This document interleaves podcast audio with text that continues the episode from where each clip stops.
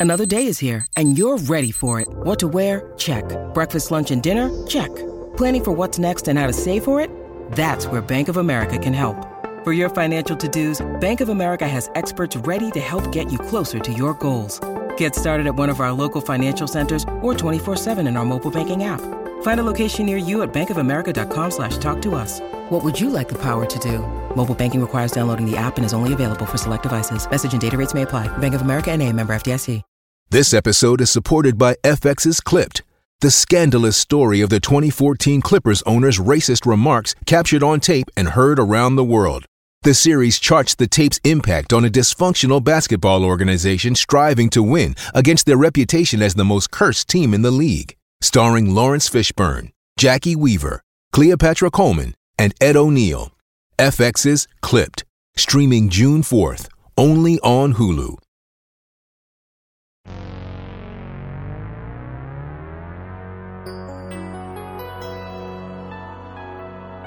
This is Larry H. Russell, host of Celtics Beat and author of Fall of the Boston Celtics. Thank you yet again for downloading the number one podcast on the web dedicated to the NBA's winningest franchise, Celtics Beat. CLNS Radio truly values your patronage.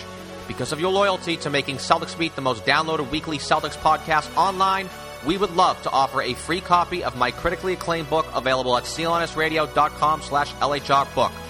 That's clnsradio.com slash lhrbook. Happy reading and enjoy today's broadcast.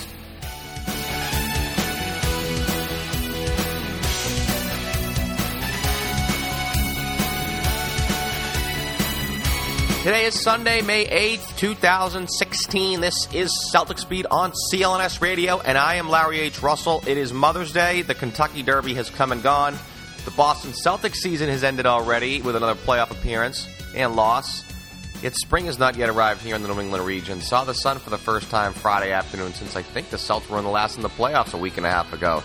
Starting to wear on me a bit, so bear with me here as our audience does each and every week, anyways. Trying, trying, actually really could have used a Celtics playoff series against Cleveland, no matter how ugly it may have been, like what Atlanta's dealing with. Even just to distract me slightly, though, from the wretched weather and utterly non existent spring here in the region, but it's not.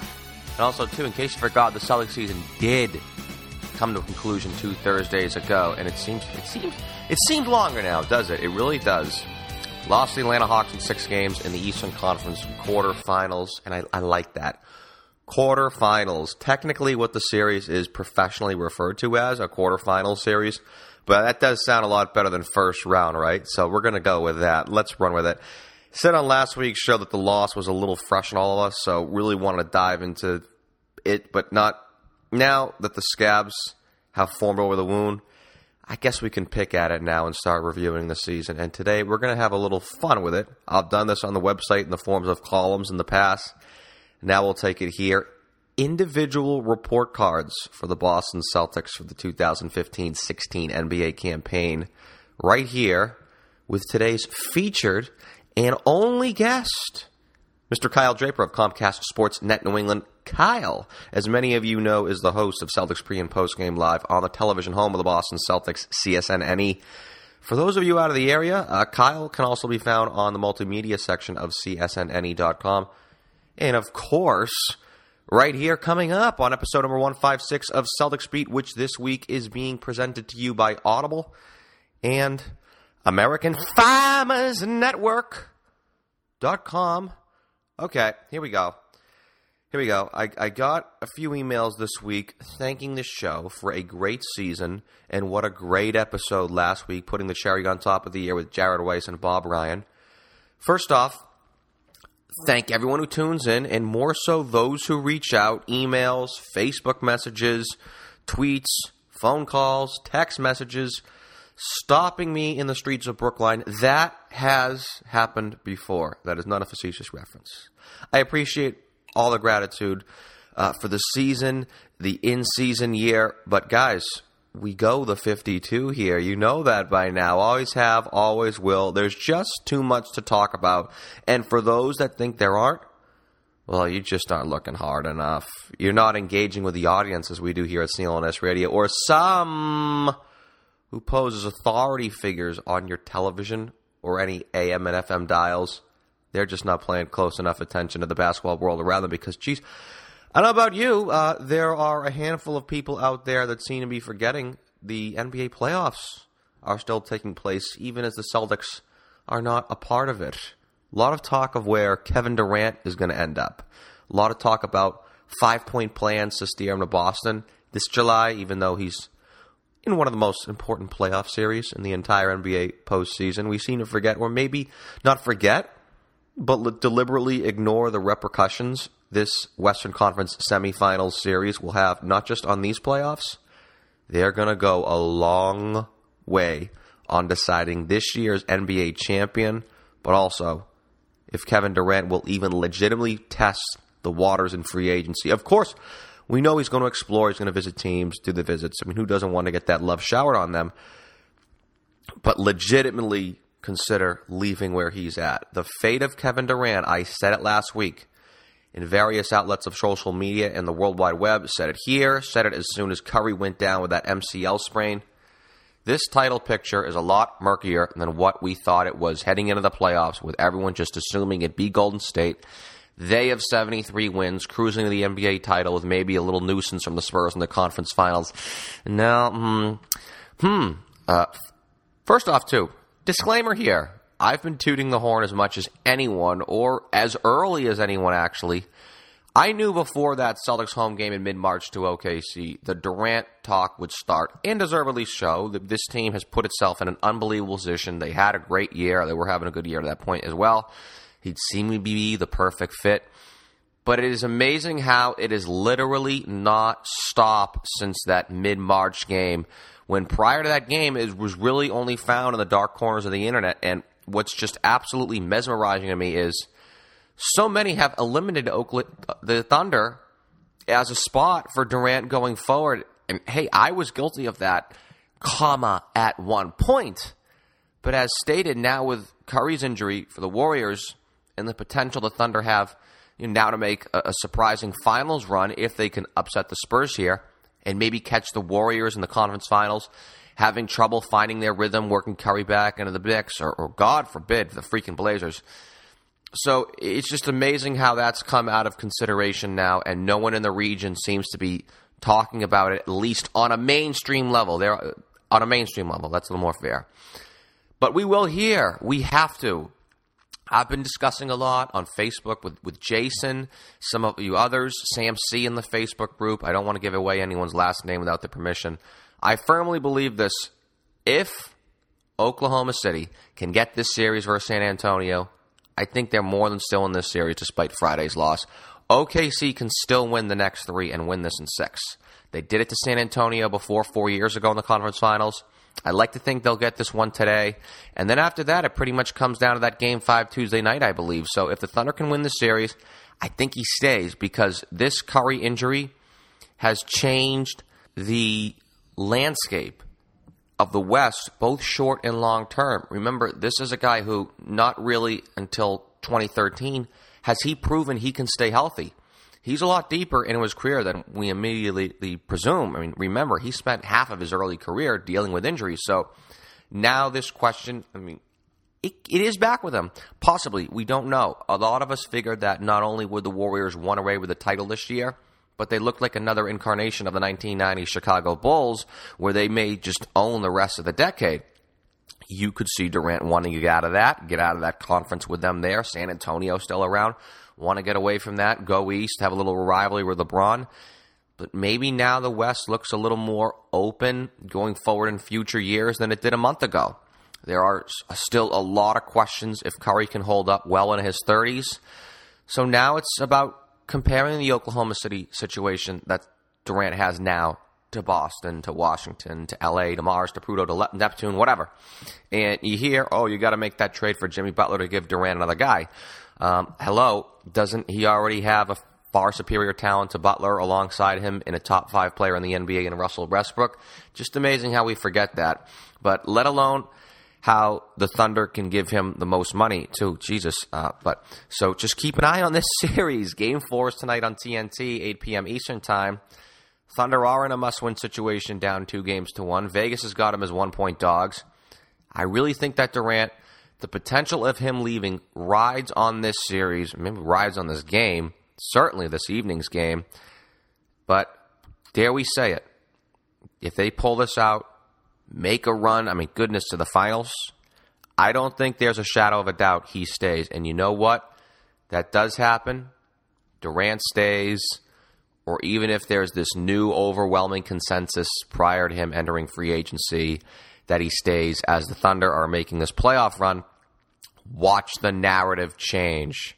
The same talking heads who have been pumping up Durant fantasies to inflate their ratings and generate buzz, they're then going to do a 180 and they're going to turn right around and start laying the blame on all the masses. It'll be because oh, those Homer Celtics fans, it's all their fault. Those damn green teamers. How dare you believe Boston could sign a major free agent? Ha ha ha ha ha. Uh, uh, oh, wait, oh, wait. Wasn't it you guys that created this environment of Durant discussion every single day? I wonder why. Oh, no, it isn't because you're looking for lemmings to mindlessly click on your material, is it? Nah, you would never do such a thing. Uh, they're going to do that. Mark my words. Mark my words. Those hacks will do that and start taking pot shots at the fan base like it was a cascade of fans that formed a mob and overthrew the radio stations with pitchforks and muskets and demanded Kevin Durant talk every day and Durant scenarios 24 7 the last three months. So get ready for that, Celtics Nation. Get a little tougher around, get some little battle scars and calluses. Are there arguments? For why Boston would, of course, be a good fit. Every team's fan base thinks Durant would be a match. But do the Celtics have a better, have a case better than most? Yes. Do the Celtics have a shot as opposed to prior years with other top players? Yes. But this absolute hysteria, that's all the honks. That's driven by them, all the blabbermouths. If and when this never does come to fruition, and I'm actually gearing for that in a way. I, I, believe they have a shot, but I'm just saying let's let's let these playoffs uh, like take shape first. I mean, let's see. Hopefully, the Spurs close this thing out. Let's let that take shape before we just book a Kevin Durant uh, hitting free agency and, and placing the Celtics as number one, or even just just talking about this every single day. We got to let this playoff series uh, come to its conclusion. But if and when this never comes to fruition, that is Durant coming here, or, or not very that likely isn't even close, just get ready for more low blow insults from the media hacks. Just I'm telling you that's what they're going to do. But we won't hear. Not on CLNS Radio, not on the leading online provider. So we're to, with that, we're to lay the red carpet out. We're to take a brief break. And then when we come back, as promised, take a look back on this year. We're going to do that today, maybe another episode or two in some capacity in the immediate future but talk about what we've got on our hands. And, and, today we'll do so by looking at the players on this team right now. On this team, not who we want on this team, on this team. And I said we, not me. So get the pen ready. Red pen. It is going to be Celtics report card time with Kyle Draper of Comcast Sports Net New England. In just a few short moments, you are listening to CLNS Radio, the leading online provider of audio video coverage of the Boston Celtics.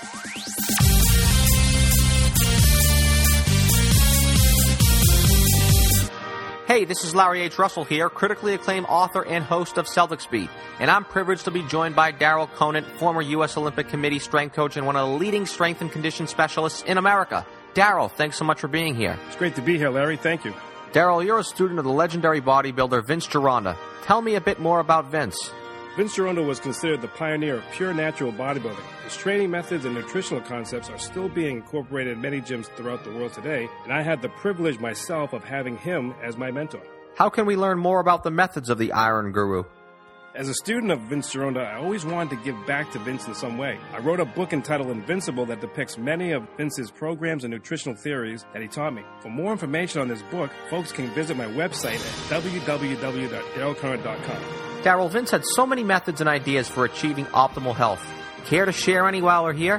One of Vince's most popular nutritional concepts was his recommendation of eating organic, grass fed beef to build muscle. Organic red meat is loaded with nutrients necessary for building quality muscle. As Vince would always say to me, you must eat the type of food that the muscle is made out of red meat. Get on that path of effortless fat loss and optimal health by following the appropriate nutritional methods. And get it from the country's leading organic meat brand American Farmers Network at AmericanFarmersNetwork.com. The workers who have succeeded in this new economy are those who know how to decide for themselves how to spend their time and allocate their energy. They understand how to set goals, prioritize tasks, and make choices about which projects to pursue. People who know how to self motivate, according to studies, earn more money than their peers, report higher levels of happiness, and say they are more satisfied with their families, jobs, and lives. The preceding excerpt is from Charles Duhigg's The Power of Habit audiobook, published by Random House Audio. Audible is the leading source of audiobooks online, and to get a free 30-day trial to get access to great books such as this, log on to audiblepodcast.com slash Celtics.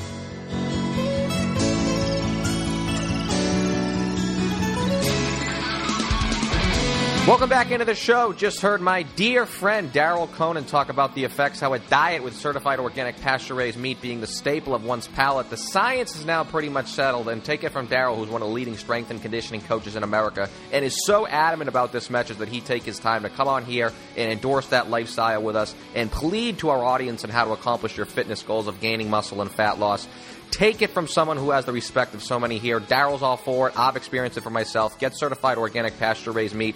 Folks, you know where to get it from the leading and most trustworthy supplier of organic meat in America, from networks of small family farms, not corporate sponsored industrial factories. Experienced and caretaking farmers, the great people at American Farmers Network at AmericanFarmersNetwork.com. Want to thank AFN for all they do for being such an integral part of my life and being able to live so happily. Can't thank them enough for everything, really. I mean, you need a roof over your head or food on your plate to live a life, so AFN's nearly all that for me, and their support of this show is a real honor.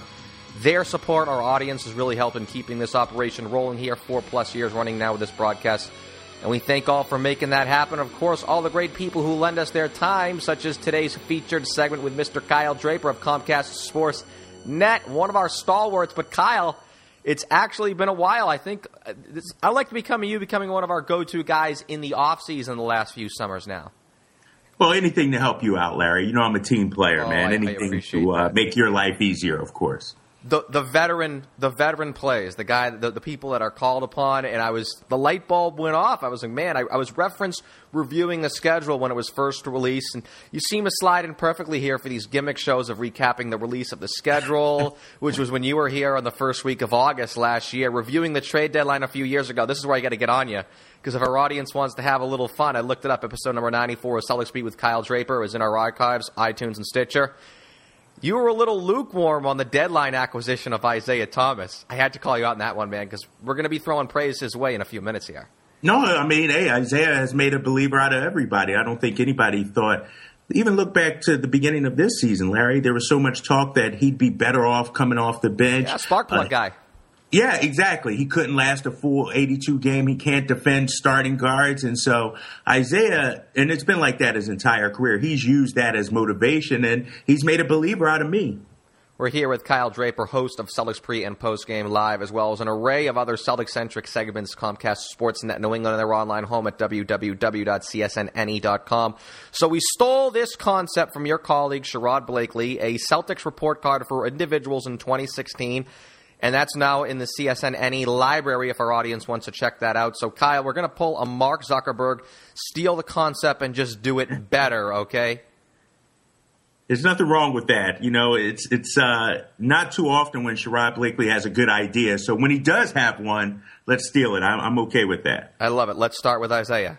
You're our guest of honor. You get the first rights. You gave him a shout out earlier. We can go in a little depth with him. So the semester began on October 26th for Isaiah and everyone else on the team. Ended on April 28th in Game 6 against Atlanta. Saw the grade you gave him. It's completely identical to mine, so just lay it out for the listeners. Well, Isaiah's been pretty much everything you could ask for. I think uh, the only reason he didn't get an A plus is because of uh, you know a couple of playoff games. You know he started off slowly in that Atlanta series, but in terms of being a leader, in terms of uh, being an all star, in terms of putting the team on his back, I, I think Isaiah has uh, more than exceeded expectations this season. I don't know if anybody expected him to uh, be a 21, 22 point per game guy on a winning team. We saw in Sacramento when he averaged 20, but they were a bad team. It's one thing to average 20 on a bad team but to do it on, on a, a, top five playoff team in the East, uh, that showed me something. And I think what I was most impressed with Isaiah about is just his toughness, his ability to finish in the paint over two and three defenders at times. And he did it night in and night out, uh, Larry. Uh, there weren't too many games where Isaiah didn't have a good game. I mean, he was pretty consistent throughout the season. And so when you look at the expectations for Isaiah, look at his size because you got to take that into account. Look at the way the team finished, you know, fifth seed in the East. I mean, you got to give him an A. I was totally with you. I wanted to give him an A plus. I punished him slightly for the playoffs, second year in a row. He's had a little hmm. lackluster playoff series. He did have the one good game in Game Three. Also, there was some questionable points in the series on defense's effort in Game Five was a little shady. I don't know if there was a little bit of fatigue in that, but you have to give him an A because of how much he superseded everyone's expectations. We now take him for granted as a borderline all star guy in the Eastern Conference. He's in that second tier of guards in the NBA. I hate to make this such a completely a segment where I completely agree with you, or a portion of this segment where I completely agree because it doesn't make for good radio, it doesn't make for good TV. But that is the case, so I have to follow up on everything that you said. He's the most valuable player on the team. You mentioned that there were so there were you can't really remember the bad games that he did have. When he did have a bad game, the team was cooked. He's far and away their most valuable right. player. They could survive bad games from everyone else. They could survive missing key players at a time. They missed Crowder for an extended period of time. They missed Olynyk for the longest of time. Avery Bradley missed a few games. Marcus Smart missed a few games. They all weathered those storms. I believe Thomas played the full 82. I don't have it in front of me. I want to say that he played the full 82, so we don't know of how the team would have done without him. But we do know there were some games. I remember a game against Chicago, I believe it was January 7th, January 9th, when they were struggling uh, at the end of beginning of January there when they really flopped after those Lakers and Nets lost. He had some bad games in there. He had a bad game against the Bulls. Whenever he didn't play well, the team didn't play well. They usually lost. Let's go to his backcourt mate Avery Bradley. I gave him an A minus. You threw an A his way as well. Once again, I gave him the minus. I guess I'm a little harsh. Actually, just solely because of the injury. He kind of came up lame when they needed him the most. And but you, you, you don't like it. You can't. Well, you can't fault them for that. I mean, and I thought about that, and I knew that's exactly why you uh, took away. I mean, the injury was, you know, that was a freak injury. I mean, probably you know, non-contact injury, usage injury. Yeah, exactly. And so I, I, thought on the floor when he was out there, Avery was tremendous. I right. think, you know, his salary of $8 million is one of the best bargains in the league. And he averaged, what, a career high 15 plus points this season. And we saw when Avery Bradley wasn't there in the playoffs just how badly this team struggled to score. I never thought, you know, a few years ago that I would say that the Celtics need Avery Bradley scoring, but it was clear they did. I thought Avery Bradley and Larry we know about his offense this season. I thought he got back to playing tenacious D. I thought a couple years ago his yeah, defense slipped a little I bit, agree. but he brought the, de- the, the, defensive side of the ball to, uh, this year too. His defense was so good in years like 2012 and 2013 that you eventually took it for granted. And then when the scoring low was put on him after all those guys left, Garnett, Pierce, Ray Allen the year prior, it looked like he was focused more on his offense in 2014 and 2015 with the team in those first two years with Stevens it got back to that Darrelle Revis comparison, if you want to use football. He was a lockdown guy on the perimeter in the NBA. Hope he makes first team all defense, has a real good shot to do. So I, I know it's like you don't want to fault him for the injury, but he's been so injury prone in his career that when he comes up with an injury in the playoffs, a usage injury, once it, it, I don't want to say that it's a freak injury, like someone landed on his, you know, he just stepped, landed on someone's foot. It was a, a case of just that hamstring giving way. So, yes, a little harsh, slight deduction solely because of really the injury when he's had so many problems with injuries. You like to see him finally shake that burden, and I, I guess he hasn't. Now we got to have a little fun and get on a, get, get uh, start criticizing someone. Bob Ryan was on this show here a few weeks ago. I mentioned that it will likely cost the Celtics $15 million to keep this player because of the new salary cap in the NBA, because of still he has some unique skills, but he's come under a lot of fire. You know where I'm going. Yep. Jared Sullinger. First off, $15 million, yay or nay, would you do so to re sign him and then take the floor on his grade for the year? I, would say nay. Uh, you know, if you talked to me back in February, yeah. March, maybe. But the way he ended the season is troubling to me. The entire month of April, Larry, he, he was pretty much terrible. Let's be honest. Let's call it what it is. I mean, he, he saw his minutes decrease because his production decreased. And so I'm a big Sullinger fan, but the weight is an issue. I mean, the guy just did not look right the final month of the season. And so I, I, don't know if it was a confidence issue when it comes to his shot. I mean, you look at his field goal percentage over the last month. I, I, I think it was probably low 40s, maybe even the 30s. Uh, and, and so I was a little disappointed at the way Sullinger finished the season because I thought during the season he was playing his way into a 12, 13, 14 million dollar a year contract. Now, if I'm Danny Ainge, I guess the highest I would go if I'm Danny Ainge is 10 million. And that's nothing to sneeze at. Uh, and I know the new salary cap structure, but when the Celtics needed Sullinger the most in the playoffs against Al Horford and Paul Millsap and those guys, he was at his worst. And, and so I, I, just feel like, you know what, all the talent, you can't make that huge of a commitment. You're talking $15 million over five years, a five year deal, 15 million per. I just can't do that if I'm Danny Ainge and the Celtics. Yeah, he's a restricted free agent, so odds are the opposition will set the market. So it's I, I, something tells me I know they have Porzingis. Something tells me the Knicks are throwing 460 at him, and it's a case of ah. if Danny matches it, I'm totally with you. Hell no. In the words of Bob Ryan, Bob Bob's our Uber driver. He's going to drive him to the airport. That's what he said on the show a few weeks ago. If he dared ask for that.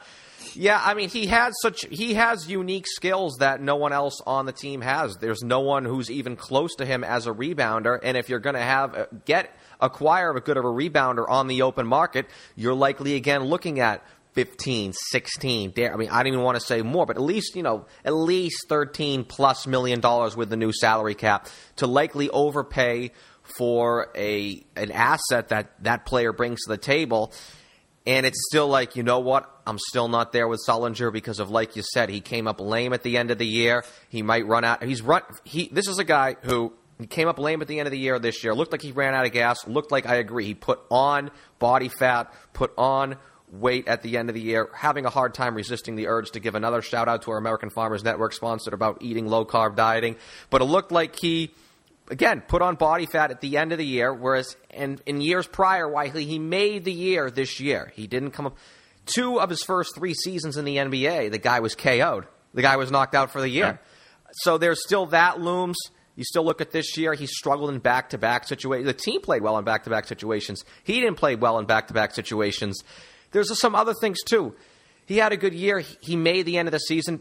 I'm not sure if this was the case, but the guy played. He was on essentially a minutes restriction. He couldn't play more than 30 minutes, and he's 24, 25 years old. That's something that you do for Shaq at the end of his career. Yeah, you don't and, give guys and, 24 years old minute yeah. restrictions. And, and here's the thing, Larry. With you know, a lot of people want to you know say, oh, Tristan Thompson got you know 15 million a year or whatever it is in a massive playoff about, series.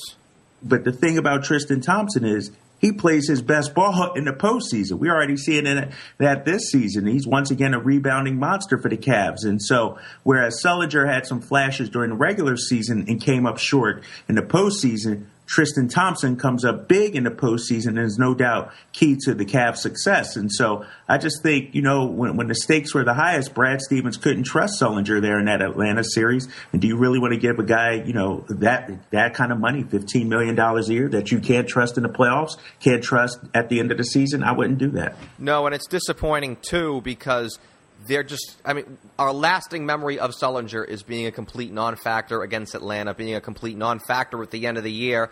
We forget the Atlanta regular season game on that Saturday night that essentially decided home court advantage. That's when we knew Sullinger was going to be no factor in the playoffs. You saw it that game, that Saturday night, that game in Atlanta.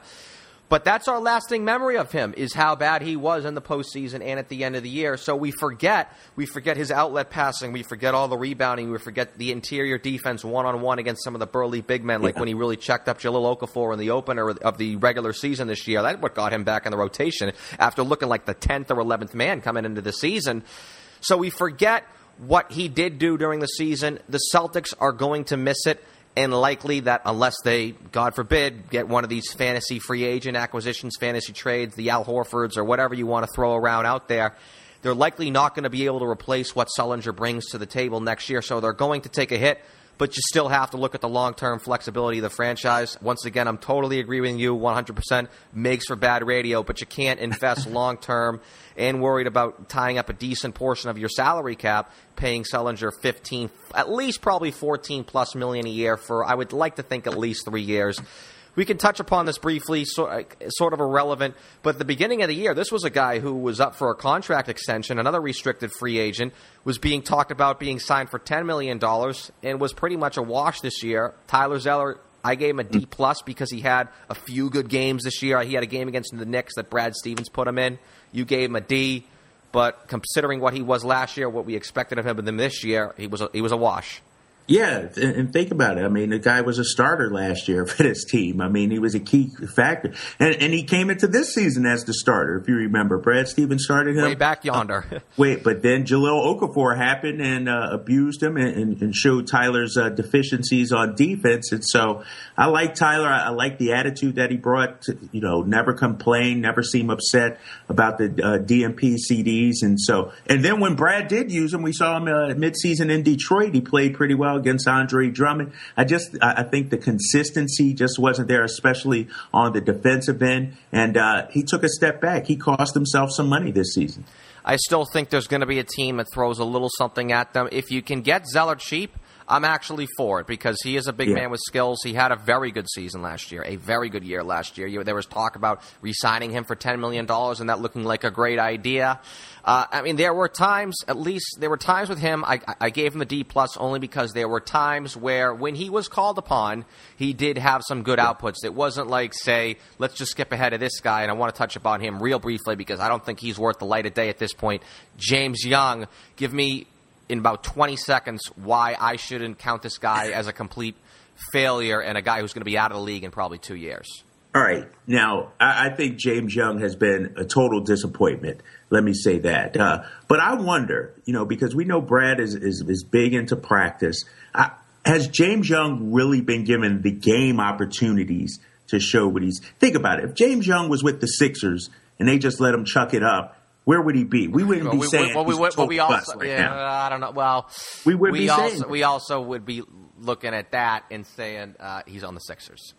Right. Hey, but and we'll talk about Marcus Smart later. But I think you know the Celtics, with the way Danny Ainge has constructed this roster, we haven't been the the young players haven't been given a chance to really grow and shine in NBA game action. Sure, in practice, D League, that kind of thing. But when you look at, you know, some of the bad teams around the league, most of the time their young players are getting extended minutes. The problem with the Celtics is they're too good to give their young guys minutes.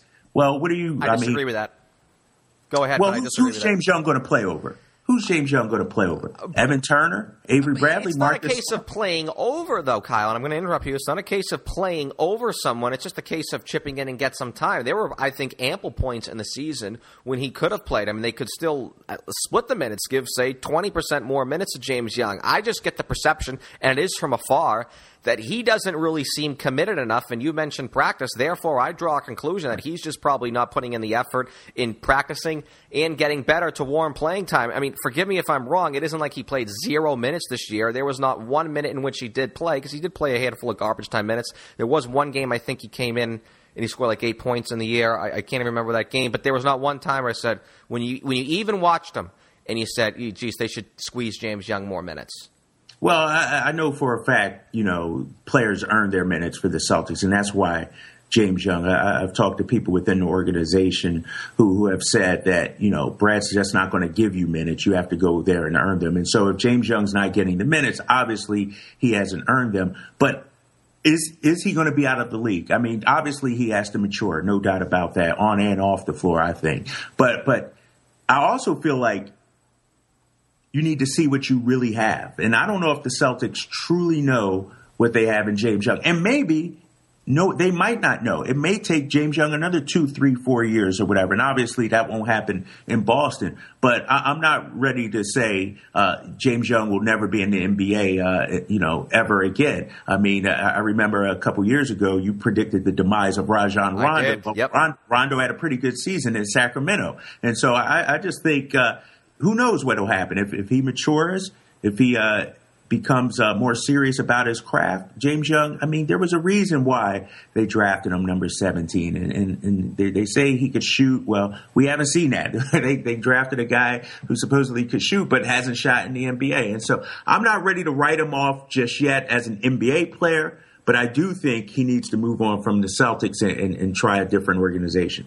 Yeah, those were pretty big ifs that I don't like to hear. He needs to get his head on straight. He needs to put the effort in. That's not what you want to see, dude. You're getting paid millions of dollars. If you're not doing that, beat it. Uh, one guy that you can talk about that because you talked about young players not getting the minutes. There were a few players that had injuries over the course of the year. A first round draft choice that I did not like at the time, even though I do not watch one lick of college basketball. But I, I, I thought he did pretty well, especially in terms of his development towards the end of the season. And where it got to a point where he deserved, not deserved, but at least when he was out there, it looked like he belonged. Definitely by the end of the, of the year, Terry Rozier. And Terry Rozier is my guy from Louisville. You know, I, am a big Terry Rozier fan, and it's not to me with Terry. It's not about you know how many points he scores. I mean, if he brings the effort every night, we started to see that at the end of the season. I mean, the guy is a tremendous rebounder for his position. Uh, he's a competitor. Uh, and, and, the thing I, I, like about Terry is he feels like he belongs. You know, one thing he did say during the season, though, that uh, concerned me, and, and, and, we talked about this. Uh, this was at practice one day. He talked about it he felt like he needed to de- defer to the veterans, defer to the scorers on the team. And, and, for Terry Rozier to be his best for this Celtics team, he needs to act like he's the best player on the floor. There's I've watched Terry at practice sometimes where nobody can stop him from getting into the paint. So I want to see him more aggressively, aggressive offensively, not necessarily just chucking up shots, but getting into the paint. And we started to see a little that towards the end of the season. But I think uh, he showed why the Celtics drafted him number 16. He's a competitor, a chip on his shoulder. He uh, a tremendous rebounder. He gets after it defensively, and so I, I, think it was a good season for Terry. Yeah, you gave him a B plus. I gave him a B minus. That's somewhat of a harsh grade on my end because he was. I, I still account for the fact that he was a mid first round selection. B plus, I think, is high, particularly on expectations. But I was pretty surprised in the season that he did have and dare we say it, I think that we discussed it with Bob Ryan a few weeks ago. We were talking about the most tradable players on this team if you're talking about making major upgrades on the roster, which I know you folks at CSNE are doing. I don't want to mention any names. uh, but Avery Bradley seems to be the most tradable piece on this roster when you consider the depth at his position, the salary that he has, do you think? I mean, this is a very general and cliche question, but it's kind of a good way to lead you in. Is Rozier someone who could make Bradley expendable when you consider that they both have possibly the defense? Well, I would say uh, Rozier could be that first guard off the bench. Uh, going forward. Uh, uh, you throw Marcus Smart into the start, starting lineup. We saw that earlier in the season, and so. But I, I, do worry about the scoring when you lose Avery Bradley. I mean, he was a, a legitimate scorer for this team, and, and, they need that. With that being said, can you imagine a guy like Avery Bradley, let's say on Oklahoma City? Playing alongside Westbrook and Durant. I mean, that they've been missing a two guard uh, for years now. They've been needing a two guard, and, and, Avery Bradley would fit in. And they got a lot of big guys, so maybe you uh, call Sam Presti up and, and, try to swing a deal there. But I, I think you know when it comes to Rozier, he can be that third guard. But I want to see him take a step offensively because replacing 15 points a game that's not easy to do. Let's shift to our first real disagreement in the grades. I gave Kelly Olynyk a B.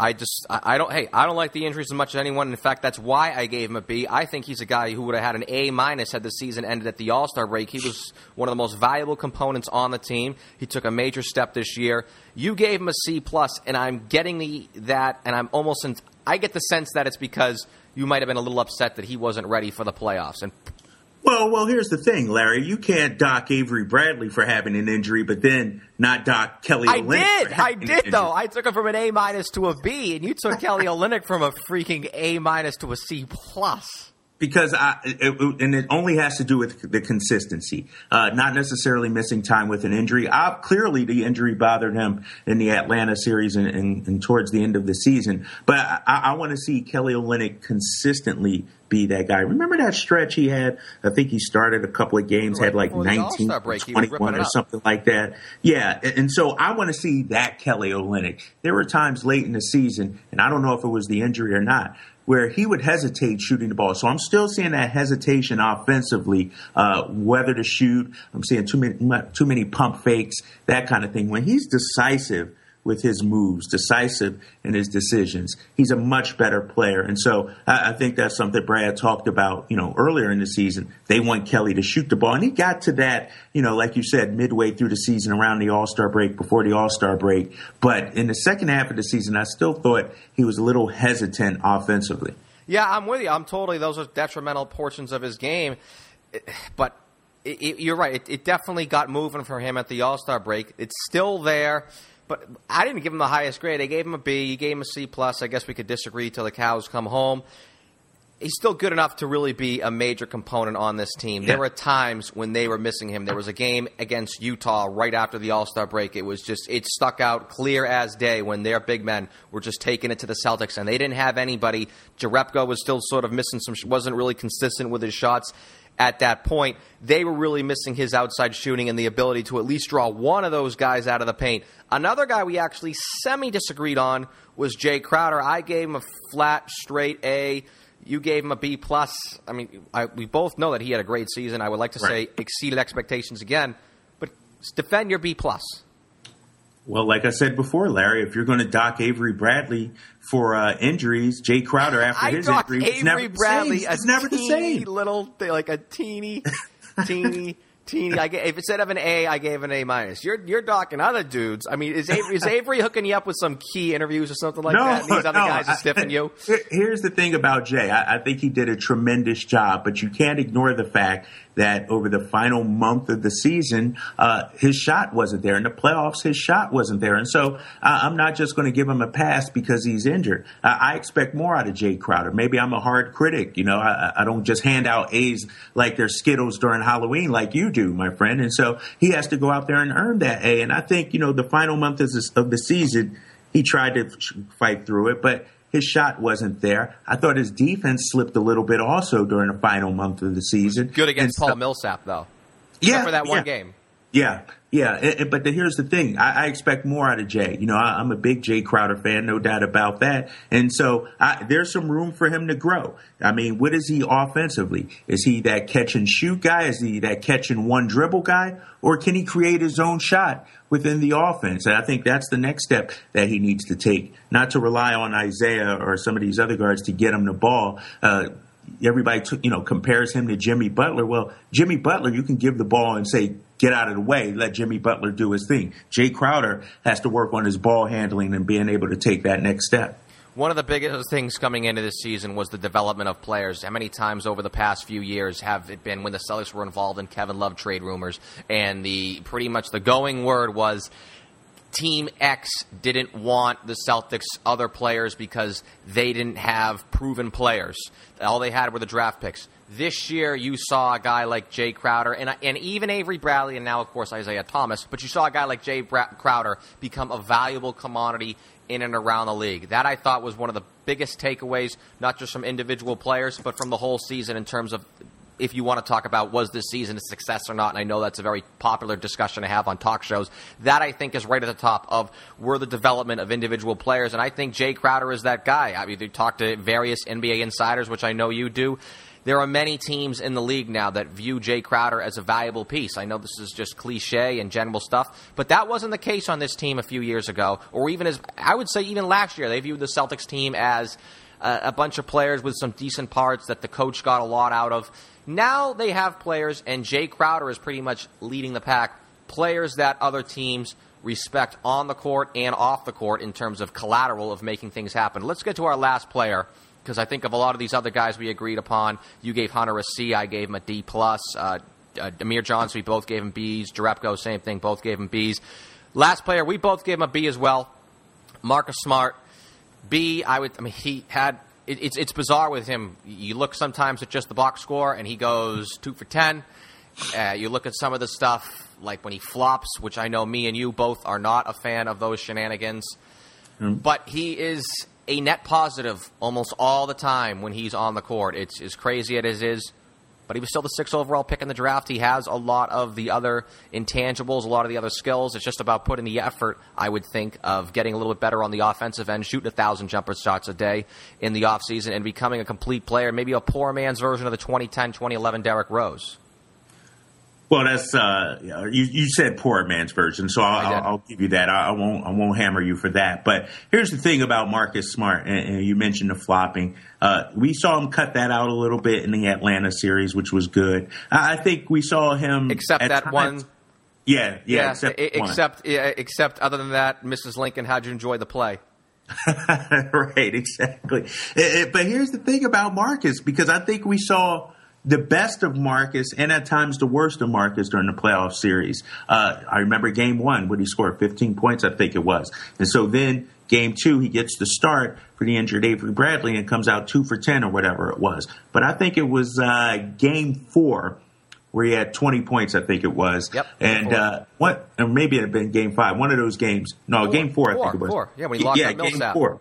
But he not only knocked down threes, because I, I, really don't think that's his game. I think that's a bonus if he's doing that. But he took the ball to the hole, drew a couple of and ones, took the body contact, actually used his body. Yeah, he's strong enough just, to do that. He, right, uh, exactly. He's not like Isaiah, where you kind of worry about him, you know, going down and breaking out of 45 different pieces.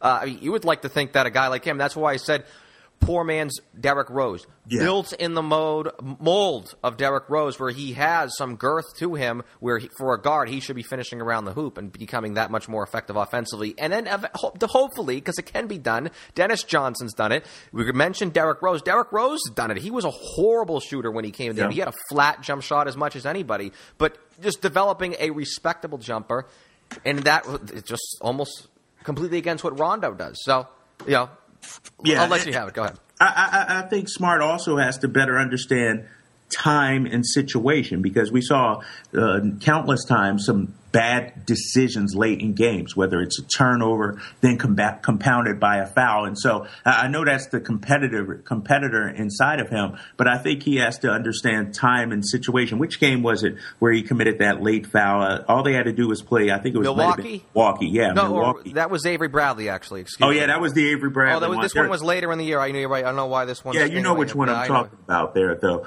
But all he had to do, all the team, all they needed to do was play solid defense, get the ball back, and score, and then you could win the game. Instead, he commits a foul. The team goes on to hit uh, free throws, and, and, and there you go. That's the game. And so I just think his decision making late in games has to be a little better. We know he's a gamer, Larry. We saw it time and time again. Him hit big shots, you know, three pointers, taking it to the hole, coming out with a defensive stop. I, I just think, you know, decision making, he can improve on that late in games. Yeah, he gets the Tony Allen comparison a lot.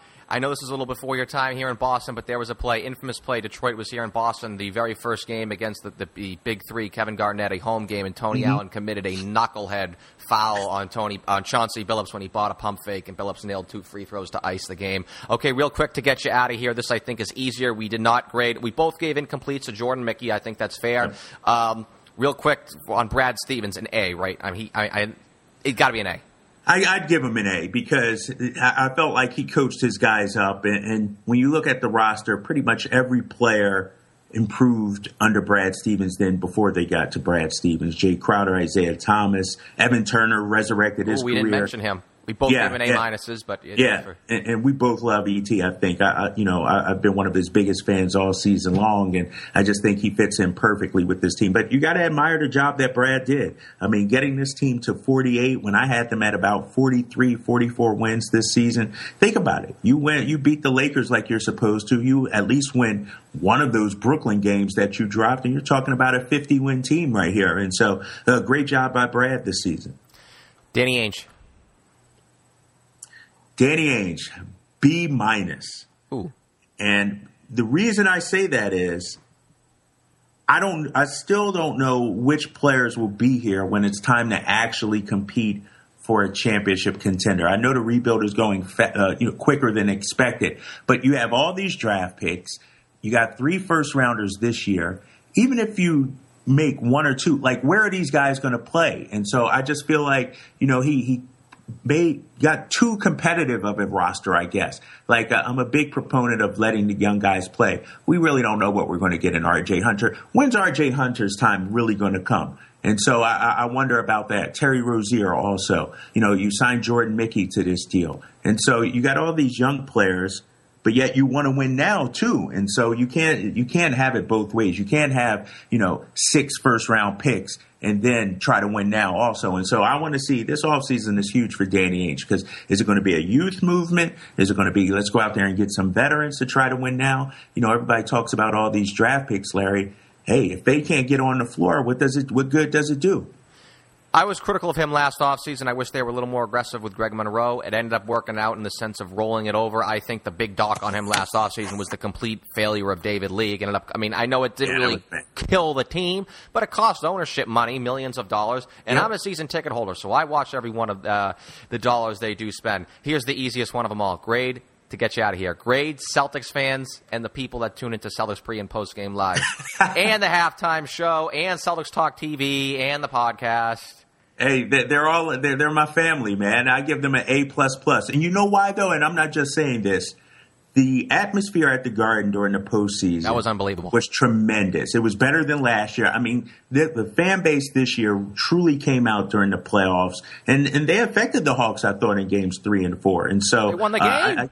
Yes, you, no you ask Chris Vivlamore, he tells you that the, they, they, Hawks lost those games because of the crowd. Period. Exactly. I mean, it, it, it was it was deafening in there, and so I give the crowd a, a lot of credit. One thing I'm going to watch out for in future years are the expectations of fans. It's just it just keeps going getting higher and higher and higher. That eventually, unless you're fielding these 55 win title contenders that have Kevin Durant, Al Horford, and Jimmy Right. Butler on the team, fans are going to get like you know, hey, geez, you know, we won a little bit better than this. We won a little more than 48 Right. wins, but it, it, it, I'm more than happy with the way this year went. Happy to have you back here. Kyle Draper, Comcast Sports Net New England can follow Kyle on Twitter at Kyle Draper TV. Mr. Draper, now in rare air. Thanks for appearance number five on Celtics Beat. Oh, ah, I'm a Hall of Famer now. Thanks. We will be back to wrap things up, but let's pause briefly for a programming note on behalf of the network. It's Antoine Walker from 120sports.com. Thank you for taking some time and joining the program today. Um, you got to be tough-minded when you go on the road and, and be ready to deal with uh, bad calls, bad plays, not let your emotions get out the way. But usually the calls seem to go your way and things, the momentum goes your way a lot when you're at home. Where did you fall on that? Did you think Isaiah should have been suspended for the little sort of slap slash punch? Of course not. This is playoff basketball. The game is called so differently during the season, and then we get in the playoffs. The referees try to let the players, so fans and people, the media, we don't see these plays being called the same way during the season. Then we get in the playoffs, we think that the league is going to come down on them. But we don't want to watch the playoffs without Isaiah Thomas on the floor. That, that doesn't make sense.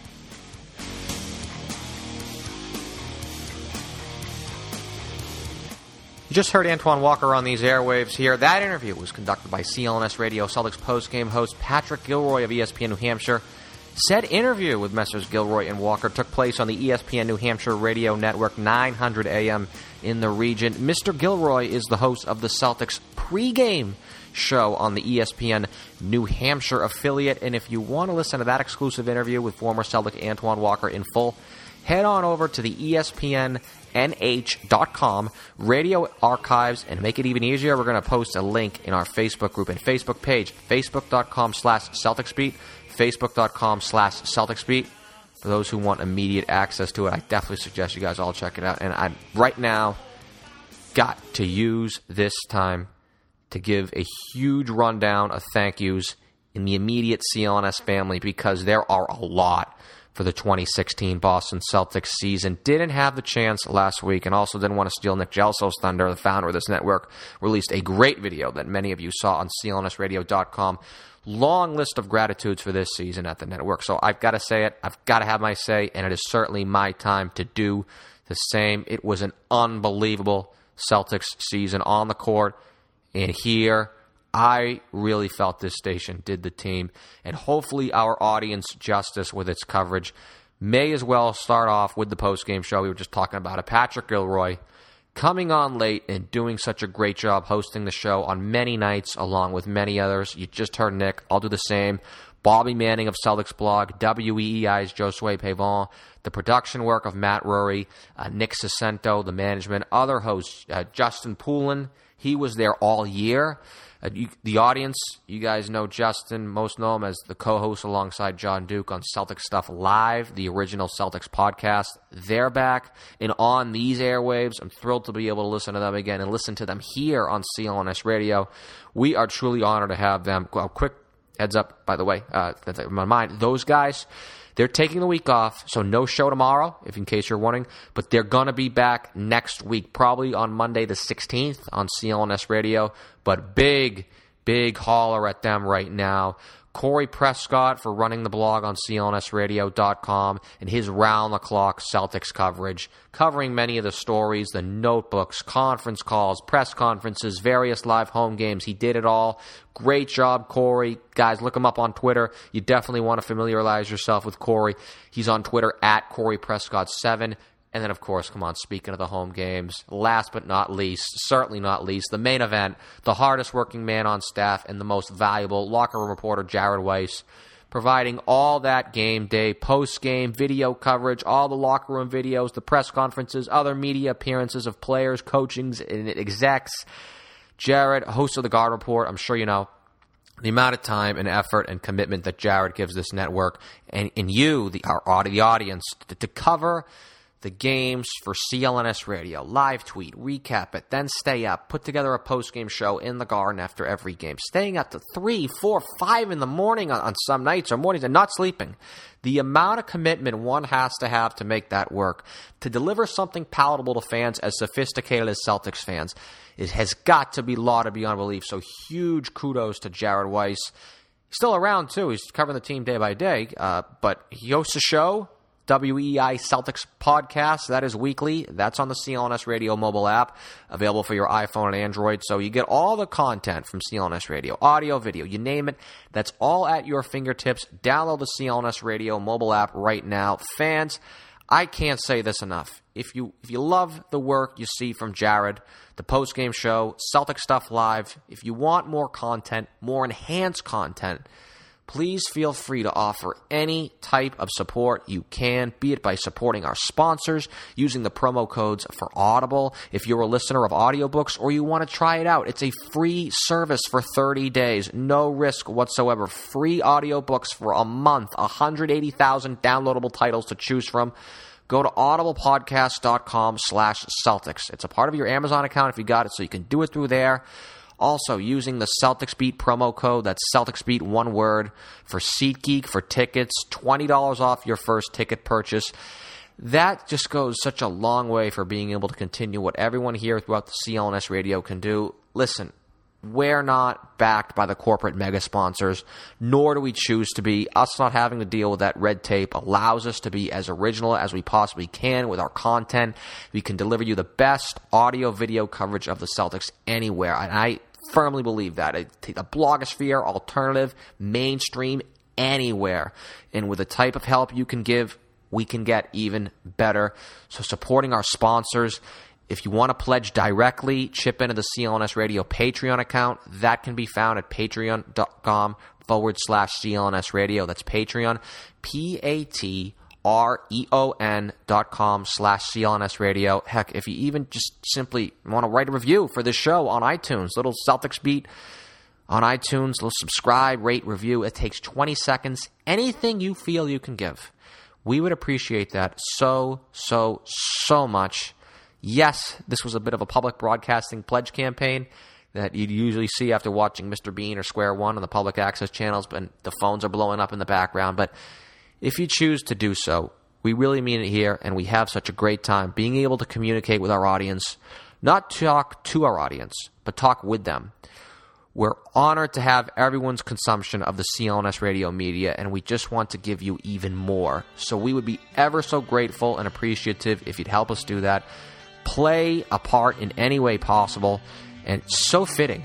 That is my final message here this week. And uh, we're going to be back here next week. Official season and review show. Whole team, whole year. That's episode number 157 of Celtics Beat with a very special but familiar, you heard his name, special but familiar guest to these airwaves. That's next Sunday, number 157. This is this Sunday, Mother's Day, number 156, and it's credit time. Music for Celtics Beat was provided by Will Rock, DJ DS, Chuck Dietz, and Steph Regrato. Be sure to follow us on social media. Our Twitter handle is Celtics underscore beat, and you can like Celtics Beat on CLNS Radio on Facebook to keep up with the show at facebook.com slash Celtics Beat. Also, Google Plus Celtics Beat on CLNS. Love. Thank our guest Kyle Draper of Comcast Sports Net New England for providing us his time yet again. Most importantly, you guys, the audience, tuning in yet another week. Shout out to the sponsors today, Audible and American Farmers Network, for all their support. They too provide this show. Now, staff writer Eddie Santiago, founder of the network Nick Gelso, and myself, the executive producer and host of the number one podcast on the web dedicated to the NBA's winningest franchise. I'm Larry H. Russell. See you next Sunday for another edition of Celtics Beat, powered by CLNS Radio.